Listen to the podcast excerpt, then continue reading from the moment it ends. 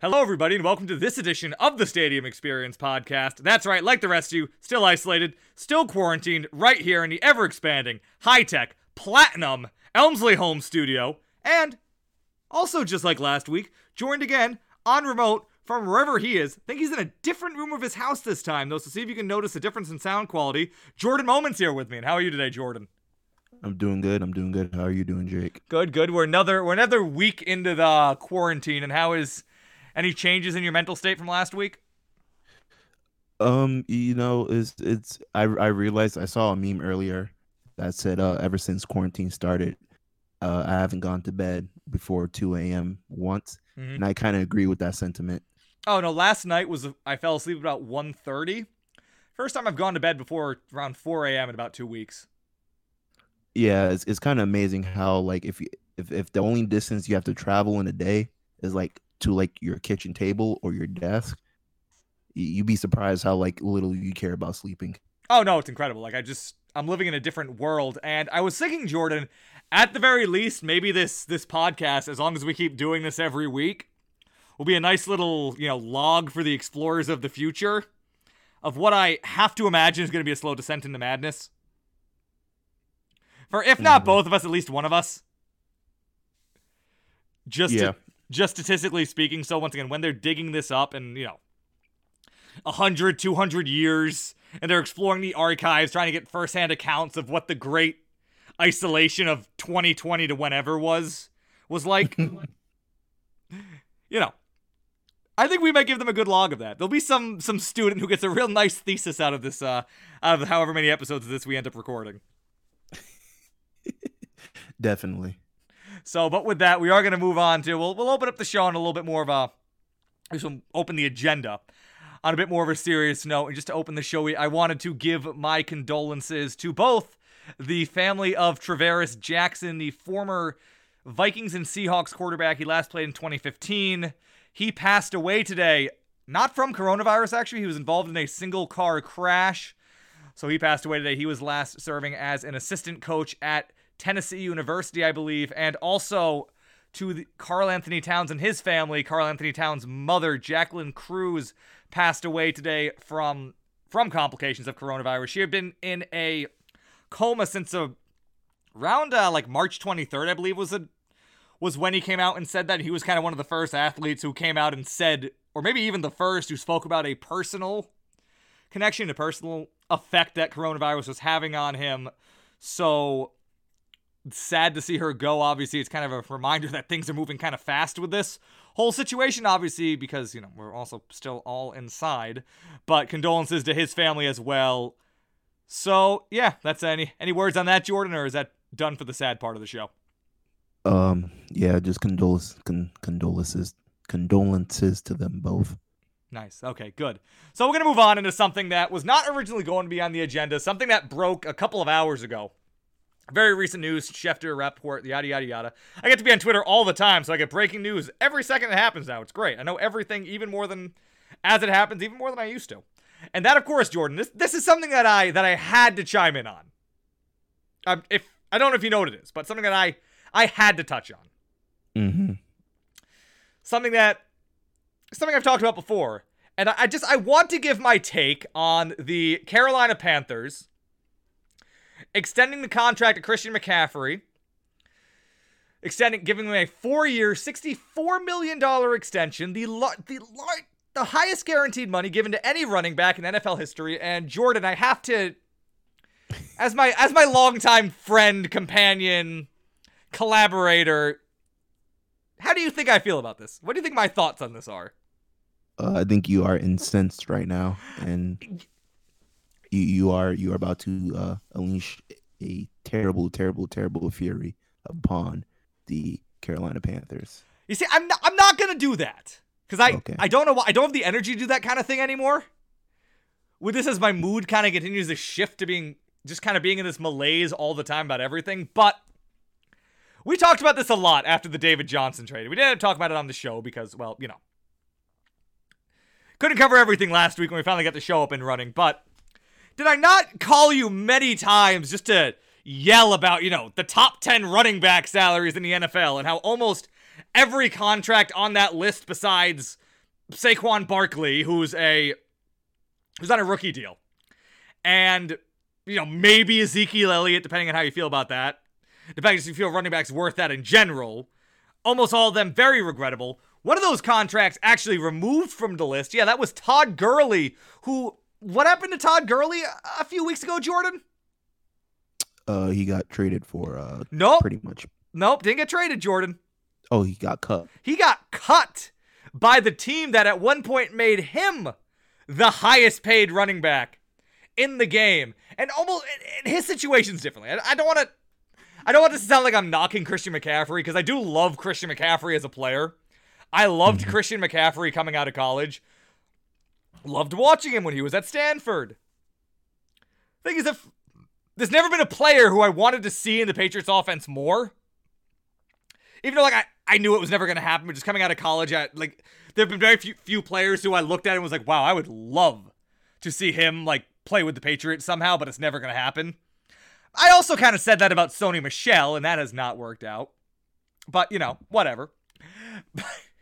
you know, it's like I said, I'm always knocking running backs who I actually like, but and he he's a receiver at least. Like at least you can make the argument that if any running back is worth it, maybe it's him, Jordan, because of how much he contributes in the receiving game.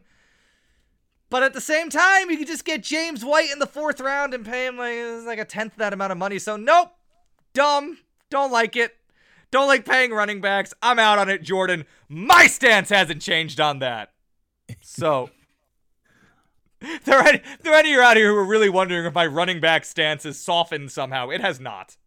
Don't pay running backs. Don't draft them in the first round. Frankly, like they already made the mistake drafting him eighth overall because it almost traps you where you have to re-sign him. Because yeah, you don't want to get nothing out of a guy you picked eighth overall but also don't pick a running back eighth overall.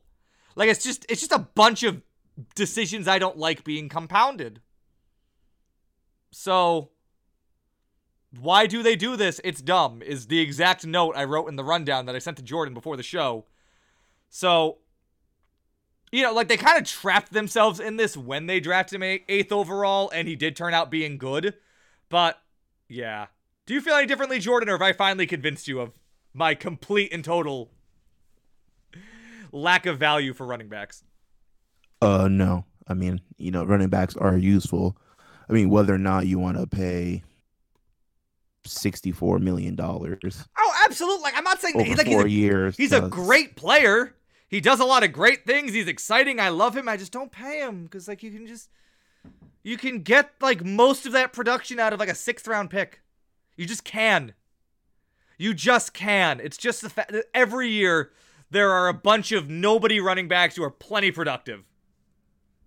And then teams make the dumb decision of instead of going, oh, we were able to get production out of a nobody, that means we can just get another nobody and get production out of him. They instead go, oh, we got production out of this nobody. We should pay him like a top flight player. So then he can inevitably not live up to his contract because he's beat up, because he's, you know, I think running backs are declining faster and faster just because the beating they take is getting more and more intense as just, you know, the players that are tackling them become stronger and more dangerous just due to, you know, sports science and just how hu- how yoked guys can get these days while still being fast and hitting like trucks. Like it's just I'm not like I'm not I don't want to do my whole running back spiel cuz I've done it before. But yeah, that's that's the truncated version. You you can get them anywhere, and you shouldn't get attached. But teams get attached, or they pick them eighth overall, which like you know locks you in. To now you should be attached because you know you want your top ten picks to get to a second contract. So that's just something I think is dumb, Jordan. So just let you all, just let the, you know, once again, the people know in 200 years, I, I have not changed. Once I come on this show and I'm defending paying a running back, Jordan, that's when they can start to realize that maybe my mental state has started to decay a little bit. just maybe.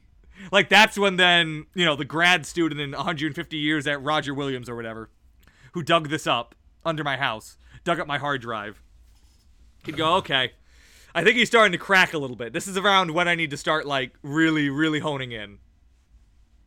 This is where I got to leave a footnote here. So, I mean, it's unfortunate concerning the fact that there's there's a couple of positions that uh the uh, Carolina Panthers are in need of that they could uh distributed this Well, it's- sixty four it's million dollars around they, they better. they can't they can't let him walk, so they have to pay him. I, but having him in the first place is like where you run, or you or you just prude and you do let him walk. You're just ballsy like that, but then it's like, why don't you spend the eighth overall pick on a player that you'd want to resign? Like, why why'd you have to pick the running back like that? Whoops. So now he's the highest paid running back in the NFL, and I'm sure he has another couple good years left in him, and then he'll start Well- to decline like most of them do. I mean, to be fair, uh, the Carolina Panthers in 2017 were a much, much, much different team than what they were last season. Oh, sure, absolutely. I just still just I would just never pick the running back eighth overall. I would just never Yeah. do it, no matter my team. Yeah, like, but I can I, I can understand rationale for it. Then Eh, is just no. that the entire team fell apart between 2017 and 2019. Yeah. No, I still don't. I still just don't believe in picking the running back. Anyway, we're not doing this. We're not doing the running back thing because I could do this for like a, hours. What I do want to talk about is Jordan. We find ourselves here again. About a year hmm. later, once again, I'll call it mourning.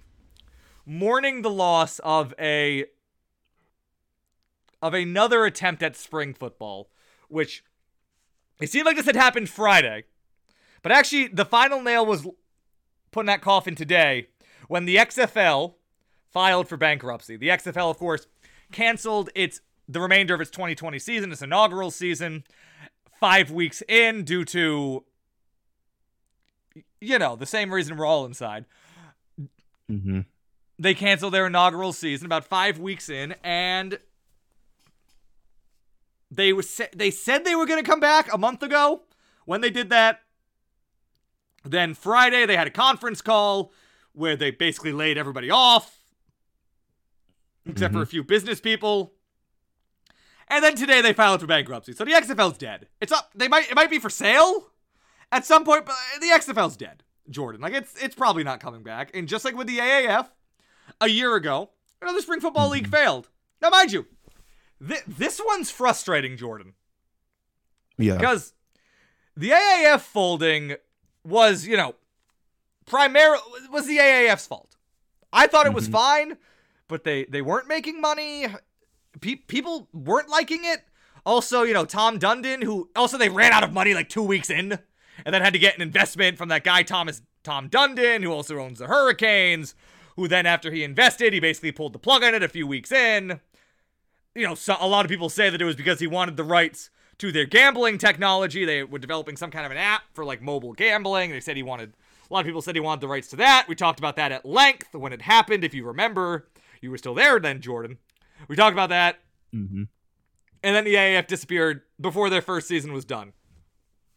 Yep. The XFL seemingly, I didn't watch. I'm not gonna sit here and say I was watching a lot of it, but the XFL seemingly was doing better. It was seemingly sound enough from a business perspective. Vince McMahon himself invested about 500 million in it, from most accounts. So it was seemingly going fine, and was on course to be to eventually become profitable. But like a lot of startup businesses, regardless of the scale they're on, it can't, you know, survive going out of business five weeks into its launch. Mm-hmm. And maybe Vince McMahon could throw a bunch more money behind this to keep it afloat. Maybe he can't, but clearly he doesn't want to, and probably wouldn't be a smart idea. To now have a billion dollars invested in the startup of the AAF, I mean, excuse me, of the XFL. So now the XFL is dead, Jordan. And I wrote about this. I wrote an article about this last night because I got, I want to do it. And it really is mind blowing to me how spring football just cannot work. Like, refuses to work. Because I don't want to say it cannot work. Because I feel like it's such an obvious, easy thing to have work, but it refuses to, Jordan. And I, I mean, do you feel any differently? Do you think it's a viable idea? I still do. I mean, the XFL was going fine until the outbreak of global plague. I Exactly. mean, that's just that's just unfortunate. Like that's you you got to take that when you take that. The AAF was just poorly managed, but like I, I believe like you can do it again, provided that Oh, well, somebody will. that that global health is sound and that you you know sit around for a year and collect money and not go into debt the second week of the season Well, I mean, I mean, somebody's going to try it again. Like maybe somebody buys the XFL, as and they as they should. I, I, you you'd say that, but it also at the same time it sounds like a crazy business idea because everybody who does it falls on their face. But it just seems so simple. People get excited about it. People love football. People want something to watch that's not baseball. Like basketball should be over when they're starting, for the most part. Or well, it shouldn't be over, but the playoffs at least in the horizon. I, I don't I don't get why it's not doable. I just don't get why it keeps not like every like every iteration of it is either the USFL that went out of business because Donald Trump decided to sue the NFL for Mhm. antitrust and then tried to move the whole season because he became an owner and they all followed him for some reason. Who would follow him? But people followed him into trying to have a fall season, so that was that. There was the NFL Europe, which was just the NFL just kind of decided not to do it anymore, which I found out why. Why? The main reason, and this is kind of this, this kind of struck me that apparently one of the main reasons that the owners just voted not to do NFL Europe anymore was that Yeah. apparently it was costing each owner about 500,000 a year to keep it afloat because it wasn't, you know, it wasn't fully turning a profit, Mm-hmm. which sounds like a lot of money. But fi- also $500,000 doesn't even give you like a vet minimum contract in today's NFL. That is very true. So it oh so like it, it, it sounds more like the NFL just like has no interest. Like if the NFL isn't willing to pay that, if the owners aren't willing to pay that, they clearly have no, no interest in any kind of developmental league. Yeah. If they only if they if they don't want it if it's not profiting. So, which you know reminds me that that like that's never gonna happen, unless some other startup league approaches them and says we'll be the development league. But who know, who knows if that ever happens? Maybe that's the only way a spring football league can exist. But yeah, Uh, it's like it's like N- NFLD league. not even that. Like the like not even that. Like another league starts up and they're they establish themselves as a thing. They have their own infrastructure. Then they approach the NFL and just you know offer to become some do some kind of partnership, some kind of endorsement. I don't know where we still do our thing, but you know. There's some agreement that we send players up to you and like we're developing them for you, but also I guess I don't really see how that would work because they can basically sign any of those other leagues players at any time, basically, if they want to. So I actually don't really know how that would benefit the NFL, but you work out some. But see, maybe uh, then I can't even think of why the NFL would be interested in it. So I don't. I don't know. I don't. Maybe spring football is harder to make work than I think. But I. I like. I don't get why it doesn't work.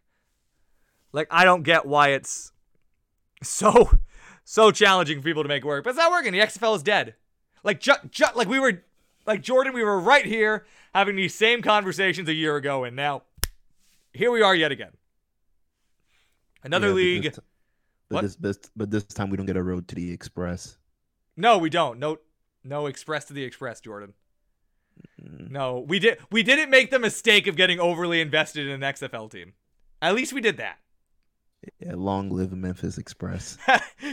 At least we didn't sit down and like plan out an elaborate trip and broadcasting setup to go to an XFL game. At least we learned. I'm still I'm still like astonished on how expensive those train tickets were. I'm still astonished that that, that game wouldn't have happened if we had tried to go to it. yeah. I'm still astonished by the fact that the whole league had folded by the time we would have been there. Yep. And how much of a bullet we dodged not investing in that.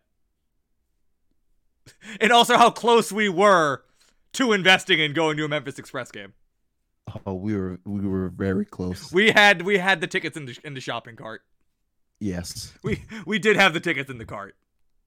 We, we we were on Amtrak.com and we had we had the tickets in the cart. We had we we had to. So I mean, maybe at the very least, like every spring football league that comes and fails from now on, we can try to use it as some kind of, you know, indicator, some kind of marker for points in our personal growth? Maybe Is that what spring football does? it, it it might it might it might serve purely as a a way to uh, see how we are progressing throughout life. Yes, progressing as people. But so that's it. The XFL is dead. I kind of want to talk about their rule changes, but I don't really want to anymore. I, I think that people, pe- people have done that. Pe- people have been doing that. I, I, I'll, I'll go down. I, I, I kind of like the the one, two, three point conversion thing. I don't know how you feel about that. I kind of like it. I thought that was a fun idea. Just see weird scores that you don't see. I guess. I don't care about the kickoff rules. I don't like there not being a coach's challenge. I, I hate their overtime rule. Like I hate any version of football overtime that isn't just play football normally. I don't know how you feel about that, Jordan. But I, I hate I hate like college overtime. I hate it. Oh, I, I love college overtime. You see, I, I, I feel like I'm the only person who sits here and is like, I love the way the NFL does overtime. Like I, I mean, gen- I mean, the way they do it is fine. It's just college is more exciting. Because people hate it. People really hate it. People think that both teams should get a chance. People think that, you know, you shouldn't, you know, if you if you go down and score a touchdown on the first drive, that team shouldn't win. People don't think that think that it should just always go back and forth until forever. People don't people just wa- want it to be just this is a shootout from the 15. I don't get it. Like I don't get it. Like I'd rather I don't want like I hate okay, I hate any kind of overtime that isn't just like the normal version of the sport. Like I hate any kind of shootout. I hate it. I think I'm alone in that too, but I hate shootouts. I'd rather just keep playing the normal version of the sport until somebody wins. And have that be overtime, not some bastardized, simplified version of the game that's, you know, not what you spend all your time training and practicing for. I just hate it. hmm I just hate, and that's why I don't like the XFL's overtime, which was some variation of everybody starts from the 15 yard line. And I, and I read that and I was like, no, I hate it. I don't even want to read the rest of it. I don't like it. I don't like it. I don't want it. But people are always clamoring to change the NFL's overtime, and I don't get it. Like people, pet peeve of mine is people mm-hmm. who say just do college overtime. Like that is the easiest, like most big brain, obvious thing in the world to do, and I hate. That's a pet peeve of mine. Because the people who say that think that that is so smart and that they are so much better than other people. I feel, and that that's the simplest. I just hate it. I hate college overtime, and I'll never. I'm just scratching a bunch of my normal itches today. It seems like Jordan. No, college college overtime is great. I think it's especially stupid. if you get to, especially if you get to see it in person. It's stupid. It's not. It's not real see it- football. You're not playing the game the way it's intended to be played. So you prove Yeah, that you can beat the other team when you start from the 25 yard line. Like that's not the game. There's so many more elements. There's kicking. There's field position. You're eliminating all of that from the game. You're eliminating like 70% of the strategy. That, But that- Drake, it doesn't matter because it's exciting. But it's not that exciting. What's more exciting than a team has to go the full length of the field to do an actual drive to get a touchdown to win? That is like the essence of the sport. That is like the essence of the sport and what makes it exciting. And you're taking away most of that and just starting them from the 25. Eh, You're eh, cheapening it.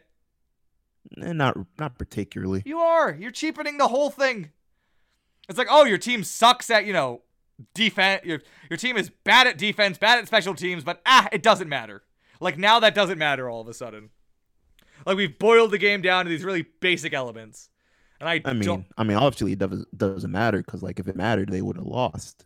well, There wouldn't be an overtime. yeah, I mean you're right, but that's why but that's why at the same time when people say like I loved how the like I, I believe they changed it, but I loved how the NFL's overtime is was just you get a touchdown and you win. I'm like, yeah. And people hated that. Like remember 2 years ago after the NFC and the AFC championship game how mad people were when the Patriots beat the Chiefs because of that? Well, not because of that, because the Chiefs couldn't play defense on a drive, but people were complaining about that. See, I love that. I love the idea that if your team can't play defense for one drive, you don't win. Like you just lose flat out. Like I enjoy that. I think you need to punish teams for not being well rounded. And that's why I like the current overtime rules because it can punish teams for not being well rounded. College overtime, just, you know, you can have one third of a team and you're fine. And I just hate it. So I don't like it. So that's it's just touch football at that point. Like it's just like, oh, you have six downs to get into the end zone. Like it's just dumb. Like you, got, you might as well just get like six of your friends together and argue over two hand touch or tackle. Like it's just, eh, I don't like it. It's childish. I mean- Not a fan. mean, I like them both. Like I'm I'm not like I don't have this burning hatred of college overtime Oh, I like do. you do. I do. I do. I think So- college overtime. I think the college overtime rules is very much in the spirit of college football. Yeah. I don't complete so. and utter nonsense all around. I see that's fair. See if that if that's how you feel about it, fine. That that's different. But I just ah, it's not it ah, hate it. Don't like it. Don't want it in the NFL. Please stop. Like they had it perfect, and now they're starting to change it again because people get annoyed when their teams lose because they can't do everything. So ah, don't love it. But anyway, we're moving on from that. We're gonna move. We're gonna transition away from the NFL for a little bit, Jordan, and we're gonna talk about something that was brought up to me. Something that was brought up to me by a listener, my cousin, but still a listener, who on who brought up how You know what the one sport is, Jordan, that's still going, pr- that's still somehow figured out a way to be going relatively strong? What? That would be NASCAR. So, you know what I found out that they've been doing in NASCAR, Jordan? What have they been doing in NASCAR? They've been doing iRacing. What does that necessarily mean? So, I guess that they made this partnership with, with this company called iRacing, and Fox Sports is involved. And basically, they've been televising these races that are like they're done in this iRacing, which is just this really intense NASCAR car racing simulator. And they have no, I'm kidding, serious though. And they have a lot of the real racers involved in it. And they're at their house, and they're just at their houses, like with these like souped up car simulator rigs.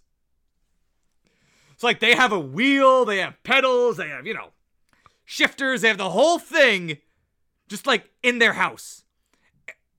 And they're racing each other in these virtual races. And like they have a headset, they're talking to their crew. And they've just been doing this and televising this for weeks. And it's a real thing, Jordan. And they have, Okay. and the sponsors are involved.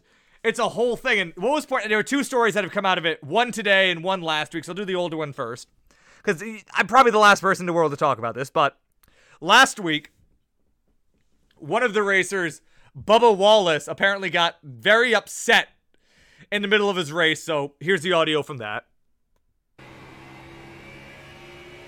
Come on, Clint! Oh, God! he's still down there. Still there. Yep, he just come up and wrecked the hell out of you again on purpose. Y'all have a good one. flop. That's it. That's why I don't take this shit serious.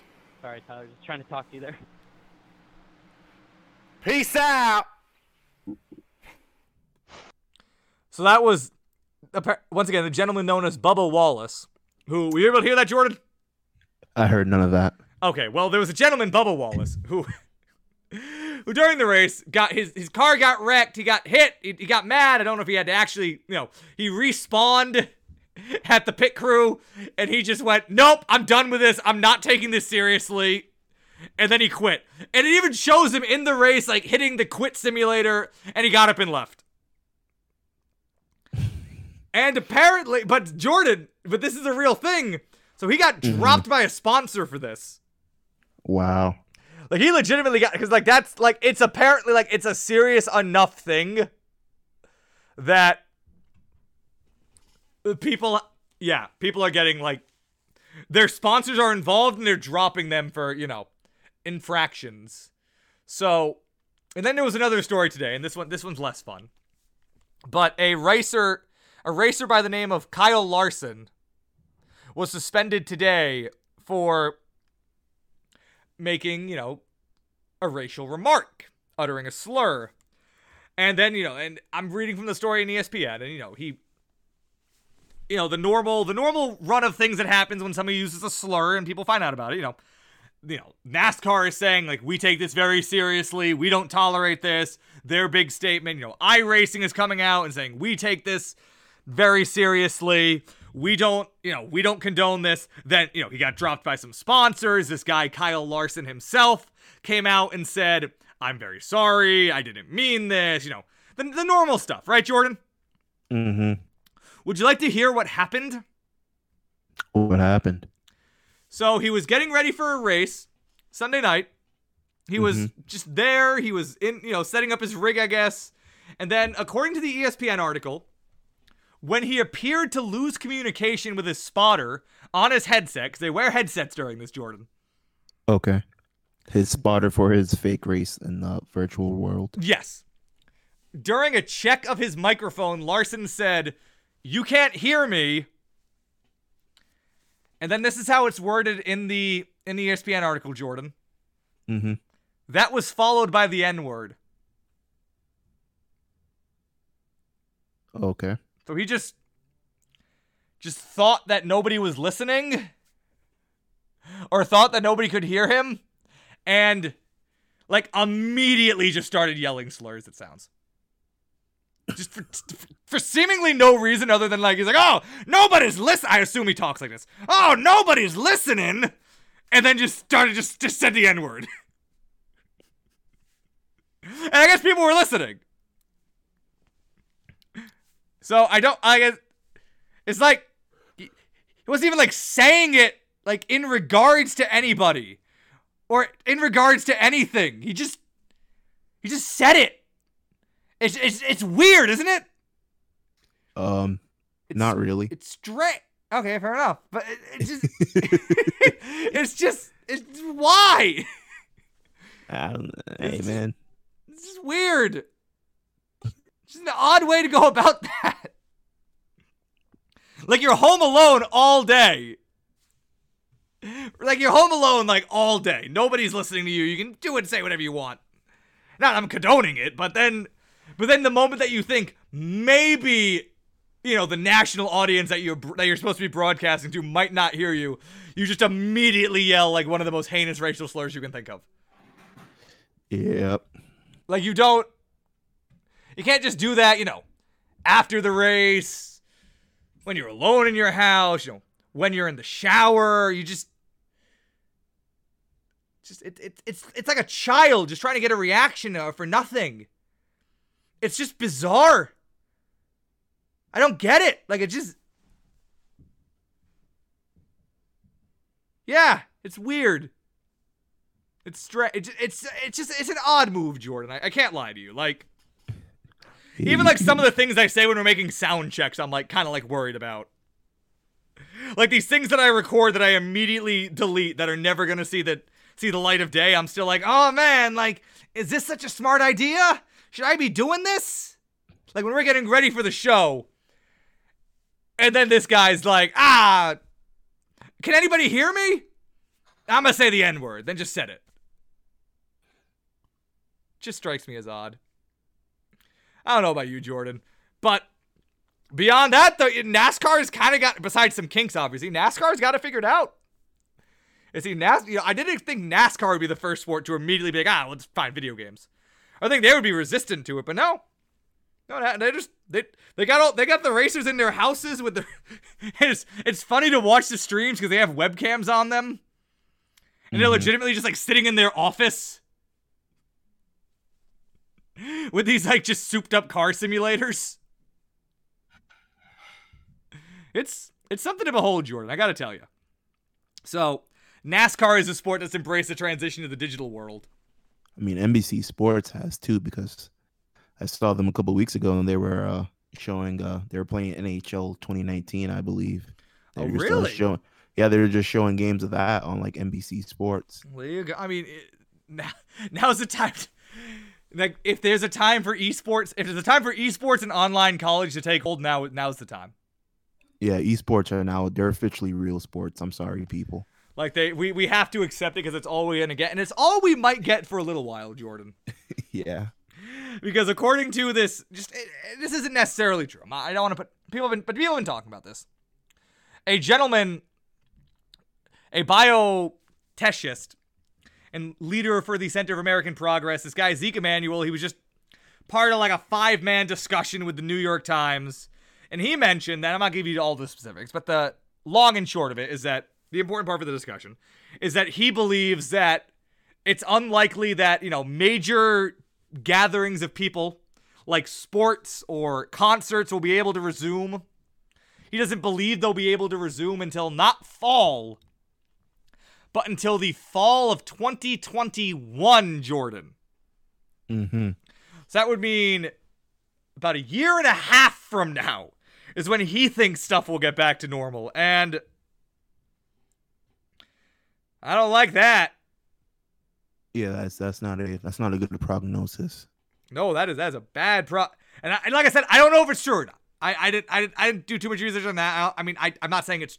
I believe it could genuinely be true, but like that's a guy's opinion. But to talk about it, like we're already wondering how the world's gonna like come out of this, thinking that it's gonna end in a couple of months. Like what what would the sports landscape even be like if things can't resume normally until fall 2021, Jordan? Like what? Like yeah, you got to pay Christian McCaffrey 16 million dollars for a season that doesn't happen. I mean, I mean to be fair, it could still happen, but like not be attended. Well, you see, I- that's the problem though. It's the amount. It's why I still kind of don't believe that they're gonna be able to get any of these sports to like happen even in in unpopulated capacity, like we talked about last week with the NBA. Just because mm-hmm. there's still so many people involved in like making a professional sport happen, Yeah. down to like game day staff, coaches, all that, players, like a 53 man NFL team. That the issue with trying in some like isolated quarantine capacity is that if one person involved gets it, it's just done immediately. Like you have to go back to square one. If one person involved tests positive, like you have to just go back to square one. So it's so so it's such a tenuous thing to even try and do. Which is why I'm which is part of why I'm a little pessimistic like things are going to start up as quickly as people think. So, but god, fall 2021? We even remember what sports are, Jordan? Uh, I probably would for, would have forgotten. I mean, that would be then. what 80 something more weeks of this show we'd have to do with no sports? Uh, yeah. I mean, that'd be impossible, Jake. I we'll make it possible. Like we'll make it happen. Like we're committed to it. But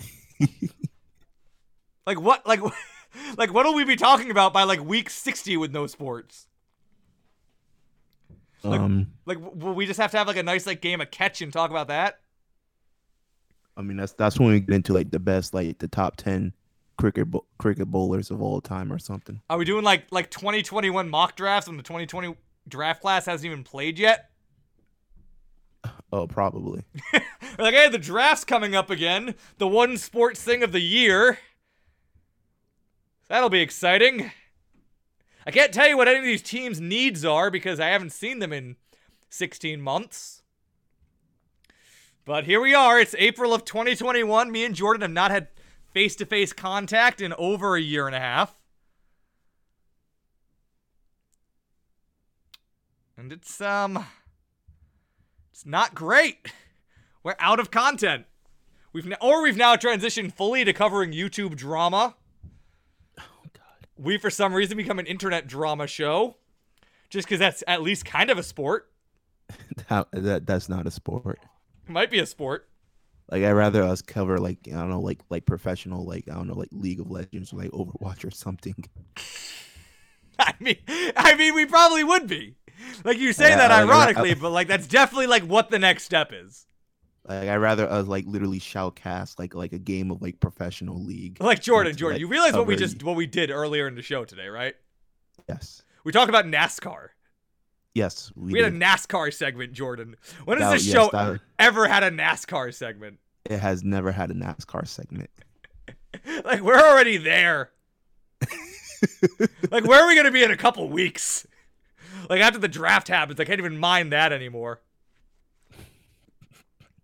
By the way, tune into the mock draft spectacular filming this Thursday. But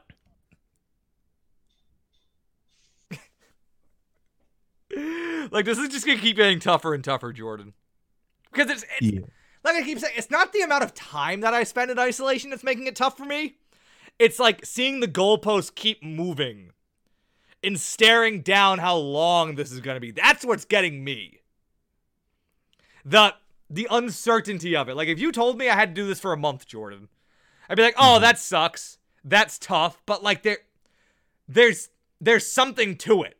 There's a date, there's an end date. You can mm-hmm. think about that. We don't even have an end date right now, Jordan. We don't have that. nope. Like it's just. And then when we all get it left let outside again, and it event and it inevitably comes back, we gotta do this all over again. I don't know, man. I'm not. I don't know. They they don't bring back sports by 2020 by fall 2021. We're gonna start getting real creative here. I mean, to be fair, a rumor has it that a couple of pharmaceutical companies, along with the uh, CDC and the FDA, the NIH, they're uh, about to begin some clinical RNA type vaccine. Well, some clinical trial for it soon, but we're still at least two months away from that. Hmm. Oh, good, two months. Well, that's like it's just not. This it's just it just sucks. I'm not saying like I need a concrete date because if there isn't a concrete date, I'd rather not be given one at this point. Like I'd rather not be given like an optimistic guess. I don't know about you. I'd rather just be completely left in the dark if I can't be given a sure answer. Do, do you feel differently about that? I mean, I feel differently because See, I don't want to be I- I- told. I, don't want to be told this will be over in a month and then find out that it's not.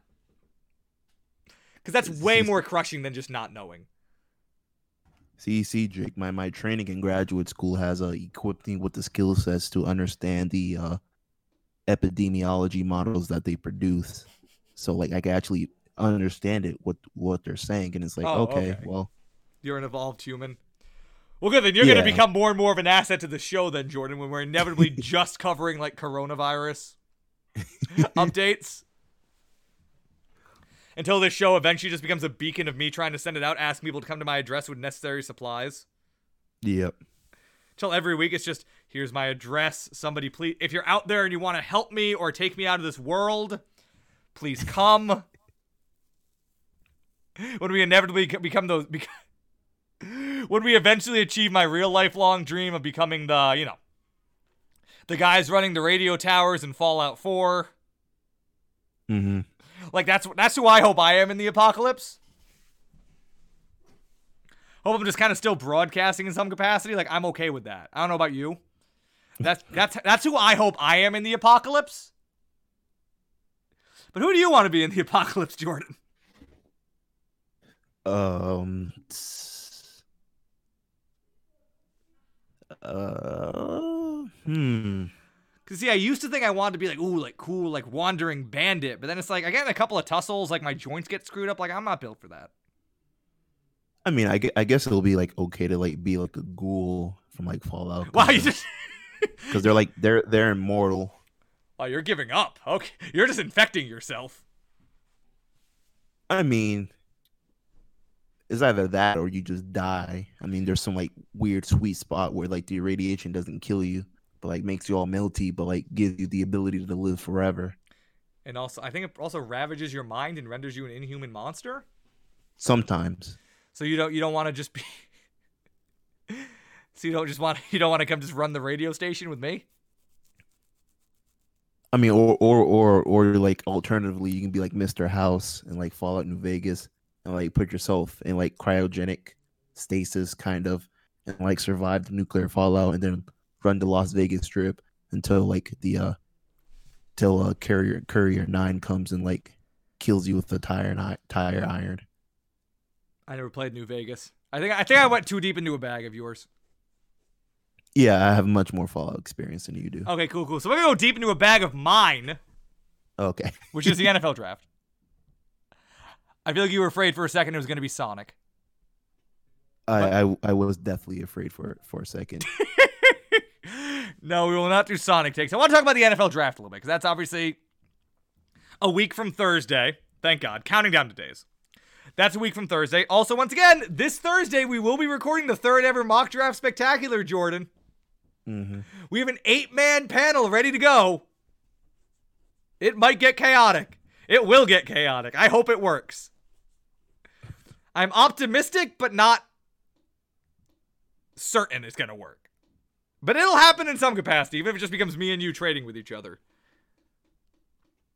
But that'll come up. But something something I wanted to hit on because a thought I've been having, kind of a, a dis- something I thought might make for uh, something of a discussion hmm looking at this draft, looking at all the drafts, I did some you know, the stats department came out, ran some numbers just on like what spots in the NFL draft in the first round have been the most successful, like where the best players have came from, just for fun, just see if there's anything to glean. From, just see if there's anything to glean from it. And before I really get into that, I just want to talk about the the success of number one overall picks, at least in this century. Like we'll condense the conversation to from 2000 onward. Just the a conversation about the success level, which I admit is vague. Just players who had the best career, however you define that. Once again, kind of vague, but just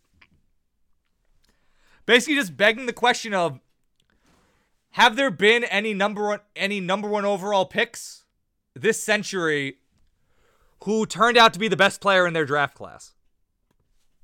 And Jordan, I'll I'll pose a question to you. Mm-hmm. Are there any number one overall draft picks that you can think of that were pretty, you know, solidly the best player in their draft class? Um.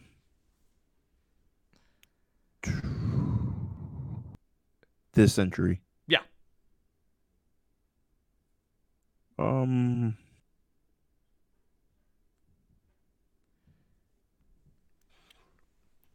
Because if you want to talk Mi- about this, Mi- Michael Vick. Michael see- Vick, maybe. I want to talk about Vick because Vick, Vick's kind of an interesting one. Because there were other because there were other players in that you know in that draft class who had great careers. Vick, I, talking about Vick is weird for the same reason that talking about anything with Michael Vick is weird, in the sense that hey, like he was really great when he was playing, but then he went to jail Yeah. in his prime. So, like, how do you evaluate him? Like, do you just evaluate Michael Vick for the great seasons he had and then just kind of pretend that he had, you know, five, six more of those? Like, I, I think that's fair. Like he, Is like it? he wasn't, sorry, what were you gonna say? like he wasn't like anywhere near declining. If anything, he's he was on a he was on No, an he was. upswing. But it's, it's like one of those things where like he didn't play long enough. So it's, it's just how do you how do you evaluate Michael Vick? So Michael Vick is kind of a weird one. Also, you know, then in, also in that class you have like LaDainian and Tomlinson. Oh yeah. Mm. 2001 is a very interesting draft, isn't Yeah, it? which like, but like, you know, it's Michael Vick was honestly the one who I'm like, I, I want to put an asterisk on that one because he actually might have, he could have been, if he had kept going, because then he probably would be a Hall of Fame quarterback, and it's hard to beat that in the NFL in any capacity. But it's like, then he went to jail for stuff that I don't really just want to like give him a pass on. So uh, that's just kind of always a hard thing with with Michael Vick. Michael Vick is just hard to event. Like it's like same thing. Like is Michael Vick a Hall of Famer? Like where do you rate? Mi- I mean probably not. But like but then like where do you rate Michael Vick all time for quarterbacks? Michael Vick is just hard to talk about in general Yeah. because like you have to either. It's like a matter of like do you, how much do you forgive him for the sample size? Like, do you just accept that the sample size is small and just not hold that against him?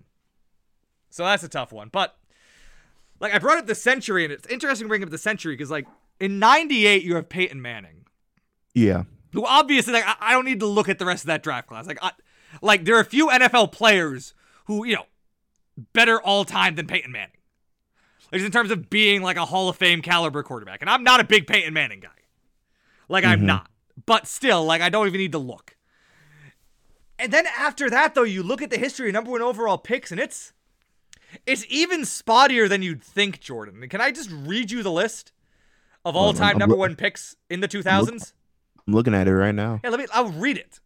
You have Courtney Brown. Eh, didn't do much. Michael Vick. We talked about it. David Carr.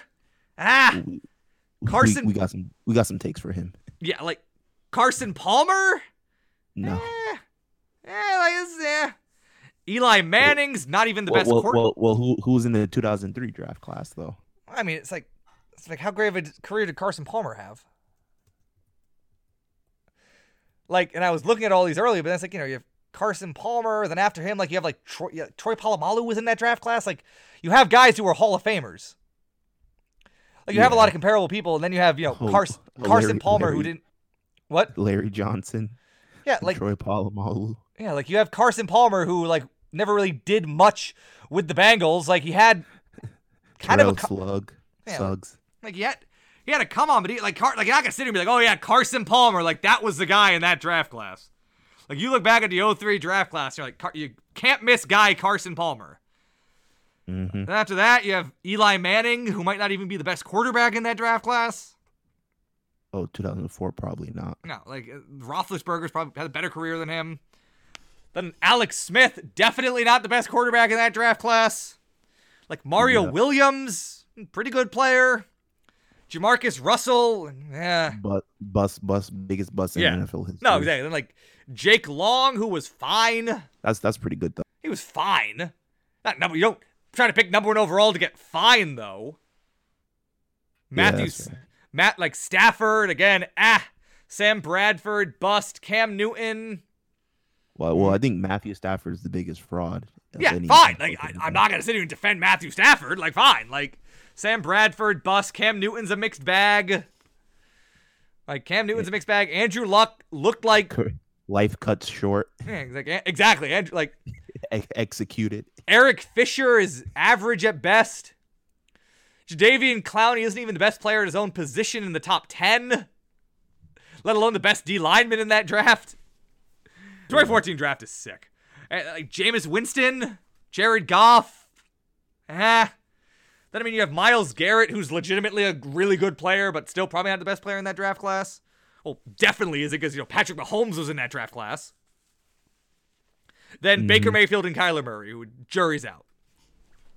So it's just like when it's e- I mean, like I, I feel much better about Kyler than I do about Baker. ah, I mean, I like Baker a lot coming out of the draft. We don't need to get into that. Like, Yeah, we don't. but it's like you get wrapped up in the number one overall pick as you should, but it's just it, it really was just surprising. Like when you look at it, how few of those players like even like jump out at you as like, wow, great player, can't miss kind of guy. Like how many of those guys jump out at you? Like almost none of them, besides like Andrew Luck, whose career got cut short, and then Yeah. R.I.P. maybe Vick, Cam Newton if you like Cam Newton, and then like that's it, and maybe Myles Garrett. I'm impartial to Cam Newton. Yeah, I'm I'm I'm not a big Cam Newton fan, but fine. Like, if, like he's he's certainly like closer to the wow great guy than a lot of those other players. I take him over most of the quarterbacks, like at least in his prime. Like I so just almost none of like it, you'd think that some of them would jump out, but a lot of them don't. You know what the cra- you know what's another weird number I cooked up, Jordan? What? So I went through and I calculated over the last 10 years, so from 2010 to the 2019 draft, how many Pro mm-hmm. Bowls and All Pros were earned by the player picked in each each draft position in the first round, right? So like how many Pro Bowls are made by players picked first overall, how many by players picked second overall, third overall, et cetera, et cetera, et cetera. I'm not saying how many players made the Pro Bowl or how many players made the All Pro, but the cumulative amount. You know how many All Pros, how many players picked number one overall in the last 10 years have made an All Pro team?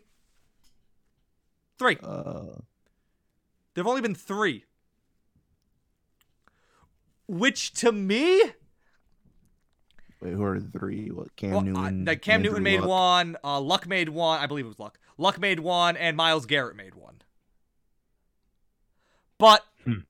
like that number seems crazy to me when you think once again when you, I don't think anybody who's picked in the last ten years made it either, besides maybe Vick. But like that number to me is just crazy when once again you think about how much like how much hype goes into the number one overall pick, how much people you know talk about it, how much it's clamored for, how much that person just whoever separates themselves just gets viewed upon as so much higher than even the other top picks a lot of the time, depending on the draft class. And it's like, it's why I always say, it's kind of part of the reason why I always say, Jordan, if you have the number one overall pick, unless there's a quarterback that you think is the next Peyton Manning, like trade down every time. Every single time trade down. Never make that pick. Mm Mhm. Because what you'll get in a trade down is worth so much more than, you know, almost every player I just listed. Like almost every player, I, if not every player I just listed from the last 20 years.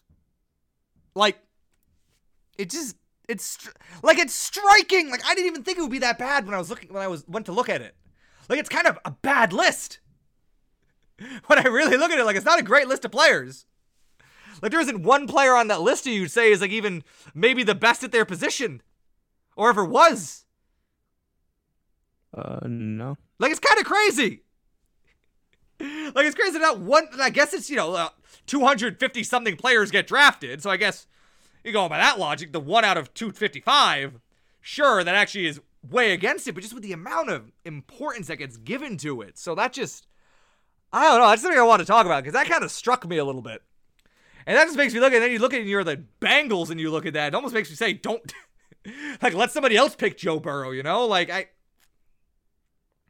I don't know. Like, I want to say, like, if you think he's the guy, you pick him. But even then, like, how can you so adamantly believe that he's going to be the guy when you look at the failure rate, you know? Uh, it's not necessarily like failure rate. Like some some are better than others. Oh, Like, sure. But it's just like, Obviously, if, if you're if you're if you're getting a JaMarcus Russell off the pool every time, then you know throw just- it away. But like even if you get like a Jameis, that's like no, know, not a Jameis. God. You think Jameis was a good first overall pick? I mean, he would be fine if the man knew how to like distinguish between defensive backs and his Well, wide yeah. receivers. But he doesn't. What you, yeah, he doesn't. His, but team like, didn't want him. Like, you want, you want, you want. Ideally, a guy you picked number one overall, you want to want to re-sign. Like, you want it to be a pretty easy decision to re-sign him. Like, if the guy turned into like your whatever, once again, vague word, but franchise quarterback, like, yeah, you're usually gonna re-sign that guy pretty quickly. But like, yeah, but they like, didn't even win a playoff game with him. Like, I, did- if you're Uh, picking a quarterback number one overall, Jordan, you want to be winning a playoff game with him. Like, it's just like, I don't know. I just look at that and then I'm like, oh, like I, I give them the benefit of the doubt, benefit of the doubt from thinking that they can fix that. oh, sure. I mean, I, I do too. But it's just like, I just like Jameis Win. Like, I'm not, like Jameis Winston is much closer to JaMarcus Russell than he is to Andrew Luck. Oh, like what Andrew Luck was supposed to be.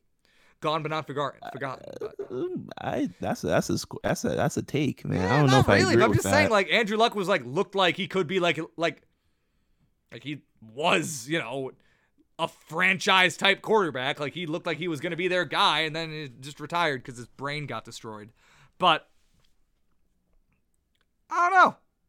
Is that's that was kind of a crazy, just kind of a crazy look at how few number one overall picks actually really amounted to being something like special. Like you just like you'd think they'd be with how much they're talked about. And then the the other thing I yielded from this research, Jordan, mm-hmm. from my little little statistical analysis, is that I looked at it and obviously the Patriots picking 23rd overall. You know how many play you know how many all pro teams have been made by players picked 23rd overall in the last 10 years, Jordan? How many? Zero. And it's only that and 28 overall that have that distinction. And only one there's only only one Pro Bowl has been made by a player picked 23rd overall in the last 10 years, Jordan. Which I don't want to say should influence the Patriots' decision to stay in that spot, which I'm sure they won't. But that's that's ominous to me, Jordan. Because those are the lowest numbers for both those spots of all picks. Yeah, but I don't think that's. I don't think you can. No. That's that's that's that's that's not any causation you can prove from that. No, I can't. But I, I found it striking. But I found it striking nonetheless. So I, I compiled the list of the last 10 players to go 23rd overall. Would you like to hear it? Sure. You have Bryan Bulaga, who's now with the Chargers, who legitimately has been a very good tackle for the Packers. So he's a good player. Danny Watkins, who did not play for a long time for the Eagles. Riley Reiff, who's playing for the Vikings right now, and he's average. Sharrif Floyd, who had to quit, who just had to retire from football because of knee injuries. Dee Ford, with the who's with the 49ers right now, obviously. They traded a mm-hmm. second round pick for him, I believe. Last offseason. Shane Ray, who's not in the league currently. Laquon Treadwell, who I really liked coming out of college and has done nothing. Evan Engram with the Giants, who's decent but gets hurt a lot. Isaiah Wynn, who's on the Patriots up, obviously. And then Tytus Howard with the Texans, who I don't love and I don't think even started last year. But I don't remember one way or the other. But so, I mean, obviously, like you're you're gonna get that the deeper you go into the draft. The lower the pick, you imagine the lower the success rate. But then, like, 24th overall, there have been 13 Pro Bowls. Like, it's these these numbers are very random. Y- yeah, yeah, Like, Jake. That's No, they that's are. how statistics work. But like the eighth pick is like is a pit. Like every other pick in the top ten has oh, has double digits or near double digits in both Pro Bowls and Pro Bowls and All Pros. Eighth overall, three Pro Bowls, four All Pros. It's for some reason picking eighth just like it's cancer. So maybe I have the drafting secret, Jordan. See, maybe I'm actually right about this though. Maybe this is what the teams need to do. Maybe they need to follow my made up well not my made up my my statistically true maybe these are the like maybe these are the the, the advanced statistics teams need to follow I mean, I mean, no, because it, it, it doesn't mean anything. but I, you know it may okay but like then what if the patriots pick a guy 23rd overall and he's not good you think i'm gonna ever shut up about this I mean, no, but you have to balance that out against all the other NFL drafts because you, your Yes. your sample size Last is too 10. small. i don't think it's too uh, small i think a decade i think a decade is a fine sample size for something like this a decade of a league that's been exi- that's existed for 50 years 55 years i think that's that's almost one fifth of all drafts and then you calculate how like how much do sports from like the 70s really count No, now you're making arbitrary distinctions. I don't think it's that arbitrary. Like even like, you- okay, okay. You want me to say? You know why it's not arbitrary? It it starts from the beginning of rookie scale contracts. Okay. Uh, So there you go. I don't know. I, th- I think ten is a good number. Of the ten players picked twenty third overall, none of them are all pro caliber. yeah, but you're you're taking like a subset of a subset of a general subset. Eh, I think you're over at. I think you're over exaggerating how small of a I'm sample not. size it is. You- You're, you're picking you're picking one particular set and one particular round of one particular set of drafts Well, no, I'm looking at every NFL draft from the last ten years. Twenty third overall. from the last ten years. Yeah. and not the entire pool of NFL drafts and other twenty third picks. Well, yeah, but then I'm getting into stuff from like the 80s. Like I Yeah. can't look at every single one. You you can. That's exactly. I think If 10 is a if fine. I think, you- I think 10 If is a only fine the sample. twenty pick is, is is is not it's not that particularly difficult to get you know fifty people. Well, yeah, but I checked every pick in the first round and compared them against one another.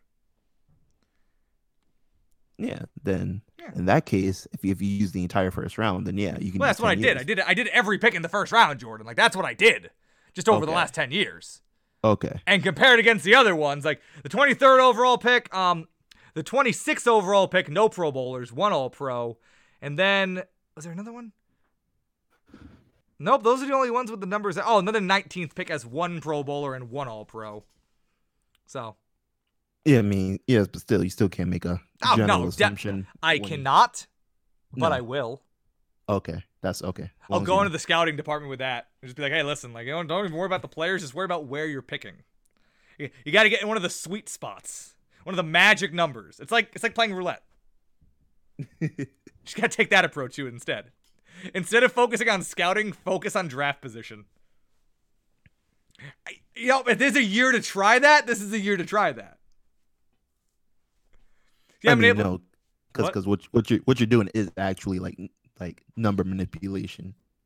Yeah, like, yeah, it's been hard to do a lot of scouting this year. Like, it's gonna be incomplete anyway. Like, just try a new approach, see if it works. Just, just see if it works. Now's the year. Like, you'd be losing out on the least. I mean, unless there's a, just a whole last NFL season next year. Well, yeah, but I'm saying like you were- you you'd be throwing out less scouting than you would normally at this point. Because you've just been able to do less scouting at this point. I mean, yeah, but just still like college tape and all that stuff. Yeah, but like you know, you haven't been able to have visits, you haven't been able to do work. I'm just saying like less of the process has been able to happen this year than it will any other year. So like now would be the time to embrace this uh embrace this new draft philosophy.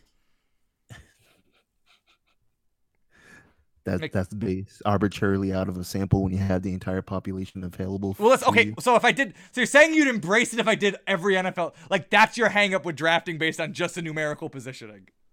Yeah, yeah. I, that my I, I sample- feel if you if you did if you did every single draft. Okay, if like, I did 20 years, I would not do every single. See, I think if you see, I think if I'm inviting, no, because if I'm inviting numbers from the 70s, 80s, early 90s when scouting was way less intensive, when there was way less that went into the draft to evaluating players. No, I feel like that's going to taint the numbers. Because now I'm invi- basically inviting in a whole different world into it.